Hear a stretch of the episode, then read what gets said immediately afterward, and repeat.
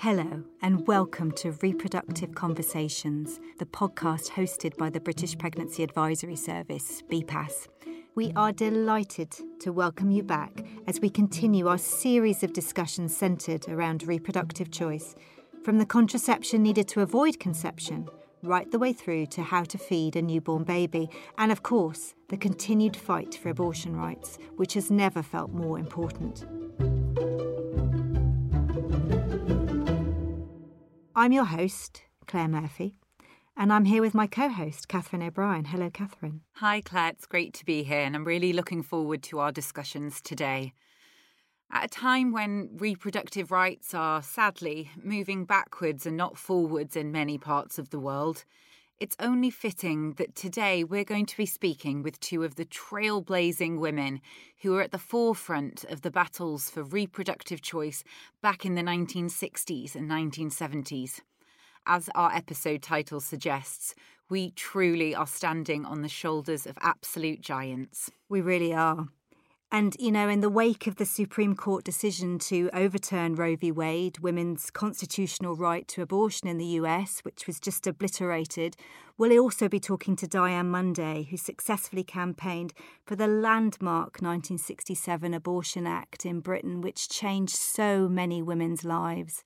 We're also going to be exploring the moral panic and controversy that surrounded the launch of at home pregnancy tests in America. We'll be speaking to Margaret Crane, who herself created the first at home pregnancy test for women in 1971.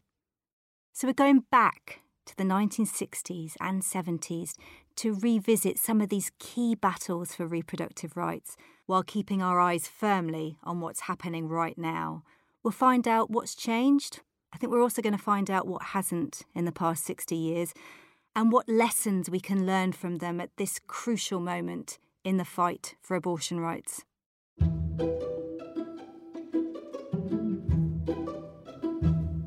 Don't you think, Claire, that thanks to the trailblazing work of individuals such as the guests we're speaking to today, we've come so far in half a century, and yet we still have a long way to go? The recent decision from the US Supreme Court has demonstrated that reproductive rights don't automatically roll forward, they can also be rolled back. Yes, Catherine, that's exactly what we're learning. And that's why I think it matters so much to understand the perspectives and experiences of those true pioneers who fought those fights before us decades ago. Well, speaking of true pioneers, we're delighted to be joined today by Diane Munday, who was instrumental in passing the 1967 Abortion Act, which gave women the ability to access safe, legal abortion care in Great Britain.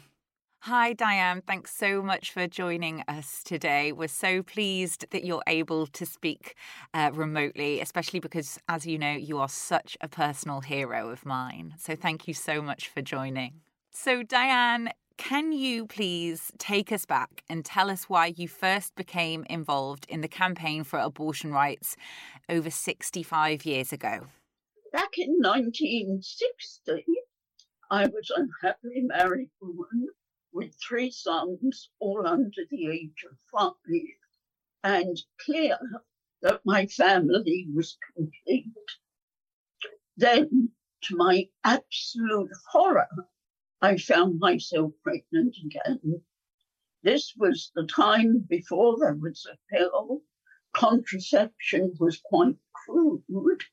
And being excessively fertile, uh, which is now seen to be desirable, was a real curse. Immediately, I knew I was pregnant. I knew that there was no way I could or would have another child. I'm a diabetic. I had huge babies. I had quite difficult pregnancies. And I, in fact, managed to get an appointment with a professor of gynecology at the London Teaching Hospital, um, who was known to be sympathetic to pregnant women. In fact, it was an appalling experience. Fortunately, I'd asked around and been given the details of a Harley Street doctor, a former NHS consultant who did private abortions. Interestingly, many years later, I actually went to him a donation for the Abortion Law Reform Association, and I asked him why he had taken on doing quasi legal abortions. He told me that as a young doctor or young woman had come to him asking for an abortion. She gave her the usual story that she'd love it was when she was born. And that night she killed herself. He said he had never forgotten the feeling that by turning her away, he had killed her as surely as if he'd had a gun and shot her. He quoted me 10 guineas for the appointment with a psychiatrist that would certify that I was suicidal, and a further £140 for the fees for his, his work and a private nursing home. In today's money, that is around two and a half thousand pounds. We managed to scrape it together, holiday money borrowing my mother. And when I came round from the anaesthetic, I was remembering another young woman who I'd known some years earlier. She was also married with three young children, but she died from a backstreet abortion. I was alive, but her husband was a widower, and her children were motherless because she did not have a child. And I vowed to myself then, I couldn't thank God because I don't believe in God, but I vowed to myself that I would, if necessary, spend the rest of my life campaigning so that women who did not have the privilege of money to have the same choice as others who could afford to buy their health and their safety. That year, I went to the annual general meeting of the Abortion Law Reform Association and for the first time stood up and said in public, I have had an abortion. Within a year, I was on, elected onto the executive committee, and the rest of it is now history. So, you know, you mentioned there that women without the financial privilege of a checkbook to wave in the face of a Harley Street doctor were literally dying as a result of a lack of access to safe, legal abortion care. So I suppose it's sort of hard today to imagine how people could be opposed to providing that care to prevent women dying and suffering. So, where did your opposition come from, and what were their main arguments against safe legal abortion in the 1960s? The arguments were then and still are religion based in the whole, all over the world. The idea of those who oppose abortion is that life begins at conception, that from that moment there is a new human being, that God gives life, and therefore only God can take it away. It's a biological scientific nonsense but nevertheless, that is the main driver. In very early days of the campaign, back in the 60s, most anti abortion campaigners fairly honest about this. But as we, the pro choice people, gained support they recognized that their religious arguments really did not carry much weight with a large and growing number of people. So they invented narratives about harm to women in the way that we were using narratives about the benefit to women of having a legal abortion. So before and just after the 1767 Abortion Act, it was increasingly claimed that abortion, even in the hands of doctors, was a dangerous procedure. Examples cited were that even when pregnancies were ended by qualified doctors, women died. Or if they survived, they were sterile for the rest of their lives. Indeed, there was a period I remember well when some of their speakers claimed in the same speech that many had a child within a year of the abortion because they were so distressed at having killed the child, whilst at the same time placing that abortion caused widespread sterility. And the contradiction between those two arguments never seemed to make any difference to them. But quite soon after abortion became legal, um, statistics started becoming available showing that, in fact, abortion, legal abortion, was much safer, nine times as safe as childbirth. So they really couldn't continue using that argument. So then they turned over to claim that while physical health was not necessarily affected, mental health was damaged by the realization that the mother had killed her child. Again, research showed that most women were grateful for having been able to have safely end their pregnancies, whilst proportionately more women were admitted to psychiatric hospitals for postnatal depression than for post abortion depression. So slowly we were able to kill off the argument.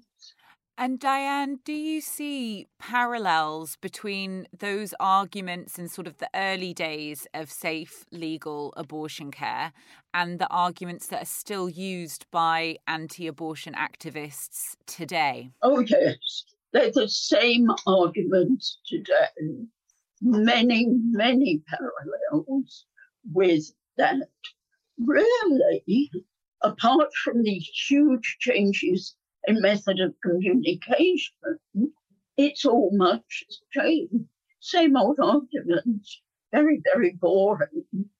What is not different is that women will die and others be maimed for life. And so today, yes, their propaganda is the same, but it is more easily circulated and to a bigger audience. Indeed. Yes, and absolutely. As we, you know, are now in the wake of the appalling decision from the Supreme Court to revoke Roe v. Wade, you know, absolutely, we can still see that this argument that, you know, by banning abortion, you stop abortions happening is still being, as you say, peddled by, by the anti abortion groups.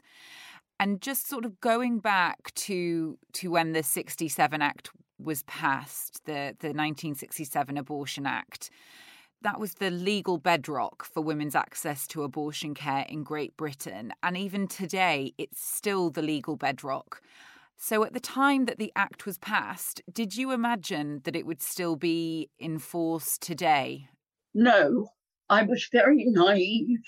I objected very strongly to two of the clauses that we conceded to the anti abortion lobby in order to get the 1967 Act on the statute books. And they were the need for two doctors to certify that the woman's circumstances fell within certain laid down, down parameters. I objected then, I believe passionately, as I still do, that the only person in the position to decide whether to continue or stop a pregnancy is the pregnant woman herself, and that the nonsense of two doctors who may well have never seen her before and never see her again, making the decision that would have such an impact on hers and her family's lives were given that. That still today is in our law. I was also very distressed by the fact we conceded to exclude Northern Ireland from the provision of the law. That is still being argued about. But I did think that we would, in time, get rid of those objections. There have, in fact, um, been more than 50 attacks on the abortion aid, and the first came within a year of it being passed. No, I am disappointed and sad. And though the 67 Act has benefited millions of women and set the pattern for other countries, I still regret that we had to concede certain points. But it has to be your generation that now takes on the battle. I'm in my 90s. I'm running out of steam. And I think my campaigning days are coming to an end. Well, Diane, I will gladly, and BPAS will gladly take on the baton. Thank you so much for, for joining us today, Diane. I'm going to repeat that you are one of my absolute heroes, and I'm so excited about continuing the fight for abortion rights that you you began over 60 years ago. Wow, Catherine, what a heroine she is. Oh, absolutely. I can't say enough times what a personal hero she is of mine. And that really was a, a rallying call to the pro choice majority to, to make our voices heard and to get on with progressing our abortion law in this country.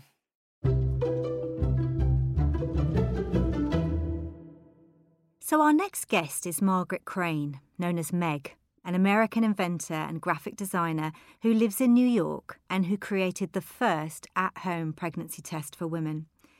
This is a technology that we take for granted today, and it's hard for us to imagine that at the time this was in fact a controversial development, both in the US and in the UK when it was launched 50 years ago. Indeed, Boots the chemist wouldn't stock it. Hi, Meg. It's a real pleasure to have you join us today down the line from New York. Oh, thanks. Wonderful to be with you, really. I'm very impressed with your organization. Oh, that's so kind. Well, we're very impressed by you.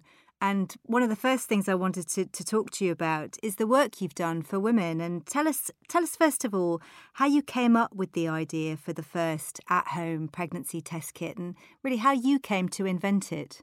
Well, I was working for a pharmaceutical company in New Jersey as a freelance graphic designer, and um, and I, I didn't normally go to the laboratory, but I was there one day for what I was working on, and I saw a row of test tubes hanging on the wall. They were coated in some way, and they were hanging over a mirrored surface.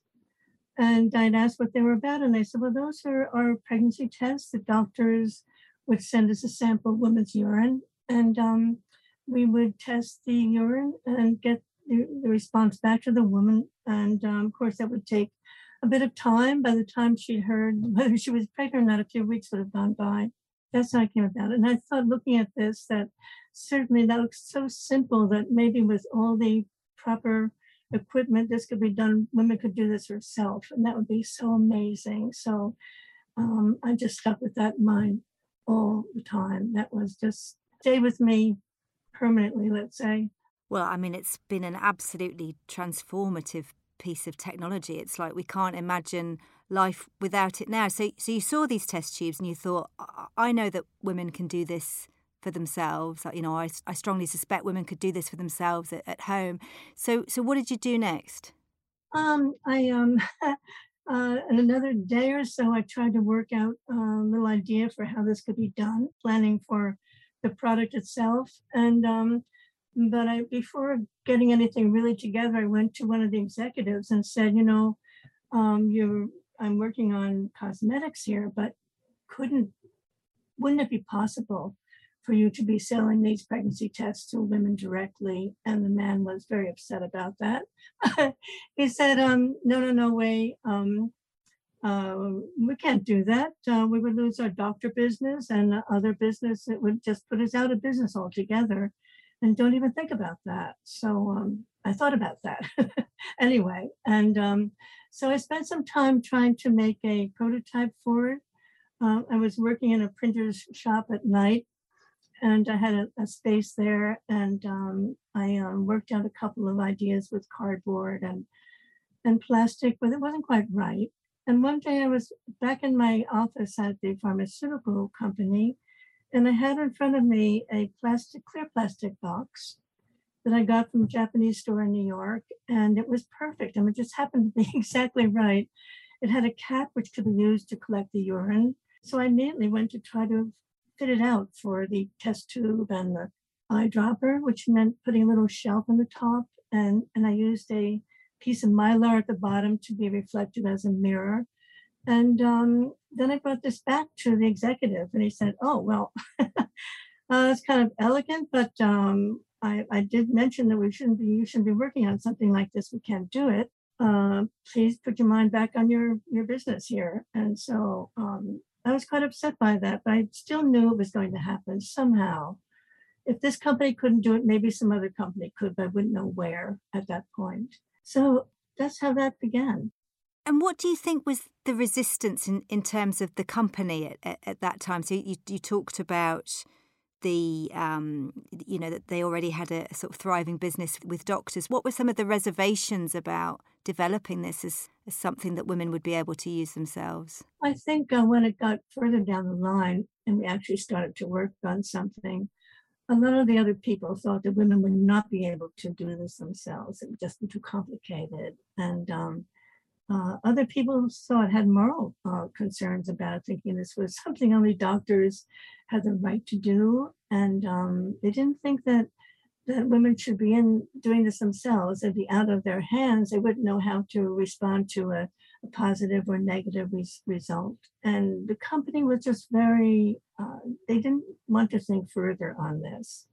However, uh, there came a time when some of the executives went to their usual meetings in the Netherlands, the parent company, and somebody actually brought this up almost like a joke that somebody in our company thought this would be a good idea for women to do themselves. And the Dutch people thought this was great. And so, and this was about half a year later, if not more, they gave the company money to do a, a, um, uh, a test and uh, to think about this as a serious product. So I heard that, but I didn't hear anything more about it until one day there was a, um, a meeting at the uh, conference room, and some men who were brought in to do the prototypes for this were going to show their work. and I had no idea that they'd been even asked to do this. So I crashed that meeting, got there early, and um, put mine on the table. After these guys put theirs on the table, uh, the room was filled with about maybe a half a dozen or more male executives. Not a single other woman was in that room. So three men came with their prototypes. And then, uh, because they'd have to have an advertising agency if they're going to do a market study on this, in the door came a man named Ira Sturtevant and another person. People were introduced all around. And then Ira walked down the table and he picked mine up and he said, Well, this is what we're using, right? And they said, Oh, no, no, no, that's just something Meg did for talking purposes. And that was pretty horrifying. I thought they never mentioned it was my idea or anything else, but they weren't going to do it. And uh, I said, well, why not? And, and they said, well, it's going to be too expensive. It looks like we couldn't afford to make it. So the meeting went on, and the uh, other men showed their work. And uh, they had uh, cushy kind of, you know, plastic things which weren't very stable. Um, they had, uh, some had flowers on them. Some, one had a tassel on the cap. And um, uh, they were just not quite right. And I kept asking each of them, well, how would a woman collect the urine? Um, but, you know, well, they'd say, well, go get a glass out of the kitchen or something like that. Just, no, it didn't. This was not a very good meeting for these product designers. I'm sorry to say for them. At any rate, after the meeting, Ira came over and told me how elegant he thought my package was. And um, at any rate, I went home that night and I told my roommate that I just met the man I was going to spend the rest of my life with, and that was Ira. So um, it's hard to believe. She mentioned that at his funeral. How these things happen, I don't know. It's yeah, it feels like it's lots of personal and, and professional issues. Things came together for you there, Meg. Yeah. Yes, it just yeah, it's amazing. Yeah. And so once you'd got this product over the line, what was the reaction from the medical field and the public at the idea of a self administered test? People in the company, um, those that had moral problems with this, um, you know, they brought a man in to run the um, new division, which would be the pregnancy test and other the cosmetics and everything else they were doing for a woman's line. And this man was very upset about this, and his um, family thought this was not something women should do. And the churches are going to be very upset about it. Blah, blah, blah, blah. So I took him into New York to meet with um, Howard Moody, who was the minister of the Judson Memorial Church. I didn't tell him this is the, the most liberal church in the entire world. And so we had this lovely meeting, and Dr. Moody looked at this and he said, well, he said, you know, I have so many poor women in my parish, and I'll buy these and have them on hand and let everybody know that if they want to be tested, they can come and get their test here. And um, he thought it was a great idea. And so this uh, executive took this idea to his minister in Rye, New York, which is a very wealthy town. And his minister thought it was a good idea too. So that took care of uh, this executive's ideas about it. But there are other complaints by even Ralph Nader's medical director wrote an article in the New York Times when, when we first put it out. He was very, very upset about, about women getting this in their hands and how they would mess it up and not do it right. Because was that the issue? Was it that they thought women couldn't be trusted with it and it wouldn't be able to read the results properly or was it that they thought they could and would and that knowledge about their their bodies and their their mm-hmm. pregnancies mm-hmm. and, and and this is the early 70s so this is just in the in the run up to to the the liberalization of, of abortion in, in the states isn't it that the concern that, that women would would know that information and find it easier to terminate those pregnancies well um, on the other hand one of the executives said that what if a senator's daughter got a positive and she was not married and committed suicide, then it would go. The company would lose its business because of that. It's hard to believe, but they really thought this. This was this was dangerous because women getting an unhappy result are going to do some terrible things to themselves. It, it, it went around so many different ways, uh, and if they got a positive and they were not married, they would have to take care of whatever was coming next. And um, my idea about that is the sooner the better. I mean, having this test out there before they have to wait weeks for doctors you know, uh, result in the laboratory uh, for them is even better. That's that. That was my thought. The sooner the better. But there's a lot of, you know, some people in the laboratory wouldn't even work on this because they thought it was terribly wrong. Uh, they came around in time, but at first they were very upset about it. Because I, I wonder if you might also just describe what the process was before your kit came was made available.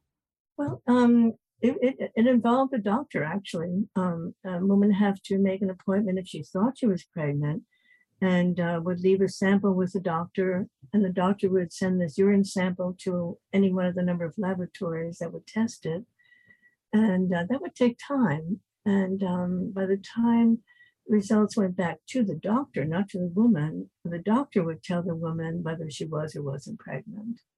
And so this idea that it would be a woman on her own finding this out and not being not having to confide in in anyone else that was part of the real breakthrough with this wasn't it?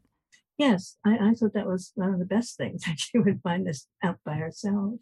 Even then telling her husband that she was married and how excited they you know I, i've heard from families later on over time even from men saying how wonderful it was when they found through this little test that they were expecting their first baby. I mean, it's kind of exciting. And then the company never told me this, but they did a, a study uh, in a hospital in New York City with poor women to see if they could actually administer this test themselves and read the instructions. I couldn't believe they did that, but um, they did. And they found that yes, these women, most women could do it. There wasn't a problem. Although that, that lack of trust that, that seemed to underpin the, yeah. the concerns about whether whether mm. women would be trusted to, to do it by themselves. And you know, I wondered if sort of reflecting on, on where we are now and, and the moment we're in, how you think attitudes then and and now have, have changed, or perhaps in, in some ways how they haven't changed. Um, well, certainly in, in this country, in, in the United States, we've just had a big blow, uh, you know, a devastating blow because abortion has been taken away from so many women or the ability to get one. Uh, it's going to affect mostly poor women and um, uh, as in the past, even when it wasn't legal, um, wealthy women could find ways to get abortions. They, they could still do that now, but uh, so many poor women are going to be affected by this now, and it's going to be kind of devastating. I, I can't, we, we can't even get our heads around that here. And um, I think another time, another administration, another, you know, more Democrats get in, they may be able to do something in the Senate to change this and make it more available for women, but we can't go to the Supreme Court for this again. But the, the fact that, that they are at least able to, to find out that information about their pregnancy thanks to your pregnancy test, I you know I, I, I guess is it's not it's not a comfort, but at least women have that that that knowledge. Yes, I think in Texas because they first they're first out to be so um, stringent about their their new laws um, that women don't even necessarily know in six weeks' time that they're pregnant, and they made that the cutoff point. So obviously, if they had an early test, the earlier the better. Um, they would know what to do if they had to do something. Um, but now, uh, even in Texas, they have actually two of their legislatures put up a bill saying that um, a woman is now criminalized if she has an abortion and she has the chance of being executed for doing that it's an absolutely staggering situation to be in. And Meg, is there is there anything else you'd like to add to the to the well, discussion? I guess um, I should ask. I know you have um, the possibility of, of using medical abortion uh, in, in in Britain, right? So the, the pills are a possibility. Does anybody is there is there a problem there? I mean, are, are there people objecting to that that possibility? Well, it's a who's asking the questions. No, that's a very yeah, I think um, because one of the possibilities in the States is that um, people might be getting mail order uh, medications for abortion, and um, in some cases that's going to be prohibited. But um, is that the most used form of abortion in the UK? Well, it's it's a really interesting question about the and the parallels I think between medical abortion and and and and trusting women to be able to use that at home really remind me of the you know the, some of the issues that you yourself has raised around you know the, the the, the trust of women using pregnancy tests at at home. And yes absolutely. In in the last couple of years um, as a result of the pandemic, we've been able to expand women's access to uh, what we call our pills by post uh, service, which is used by many, many women. And, you know, it's enable women to access abortion at some of the earliest gestations, but it's absolutely seen some of the same arguments about can women be trusted to use it properly? Will they understand the instructions? Will they have enough support? Um, but we know that this is something that you know is is a really preferred option for for many women um, and in the states obviously it's it's it's going to be a key lifeline isn't it for for many women who are cut off from legal services. And it's wonderful that that option is going to be available but sadly it, it you know it won't be suitable for for all women. It's it's not suitable at, at all gestations but but absolutely it feels that you know in that sense we've we've yeah. come such a long way in terms of technology so that women can, to, to some degree, to a large degree at least, take some of these decisions into their own hands, as they were able to do with, with your pregnancy test? Well, I think um, I'm hoping that that's going to be um, um, an answer for many women, as long as they are able to get it, because there, there are questions now of not being able to receive them through the mail. Um, we'll see what happens with that. Um, and we also have another one of our judges is considering rolling back the ability for women to receive a contraception. And uh, that's one of our Supreme Court judges. And if, uh, women cannot receive contraception, where will anything be? I mean, it's really this kind of unbelievable. This is like going back to the dark ages. Um, but it was as late as 1965, I think. Even married women in Connecticut could not receive birth control pills at the pharmacy. Uh, it took a court case to overturn that. So then I had to go back and go back to that type of consideration that I just don't know what's going to happen with this country as far as this goes abortion and contraception. It's, it's a, a frightening time. It's a really frightening time. And I think it's a, you know, a really salutary reminder that reproductive rights they can move forward, but they can be rolled back. Right. But I think some of the technology, there's no putting that back in the bottle. I think you know abortion pills are, are one of them, but your pregnancy test is mm-hmm. is absolutely another one of them. So we salute you. Meg, thank you so much for joining us today, and thank you for all the work you've done for women. Oh, thank you, Claire. I, I really am I'm honored to to be asked to be speaking here today. And really, I'm. Um, I hope you're welcome. so many of us are going to move to, to, the, to the UK sooner or later. Come on in. If this gets any worse, okay. I, I appreciate you really, and everything you do in your organization. I think it's great.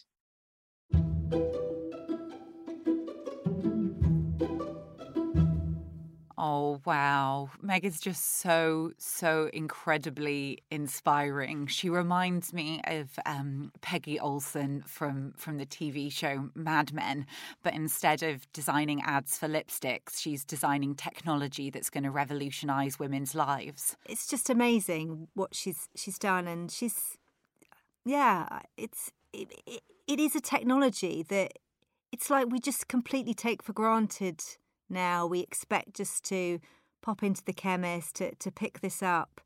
But what she did was absolutely revolutionary. You know, the idea that, you know, you had to go to a doctor or, you know, wait for, for several weeks to be able to find out what information that we now just expect to be to be able to be there at the tip of our fingertips, you know, in, in, in no time at all.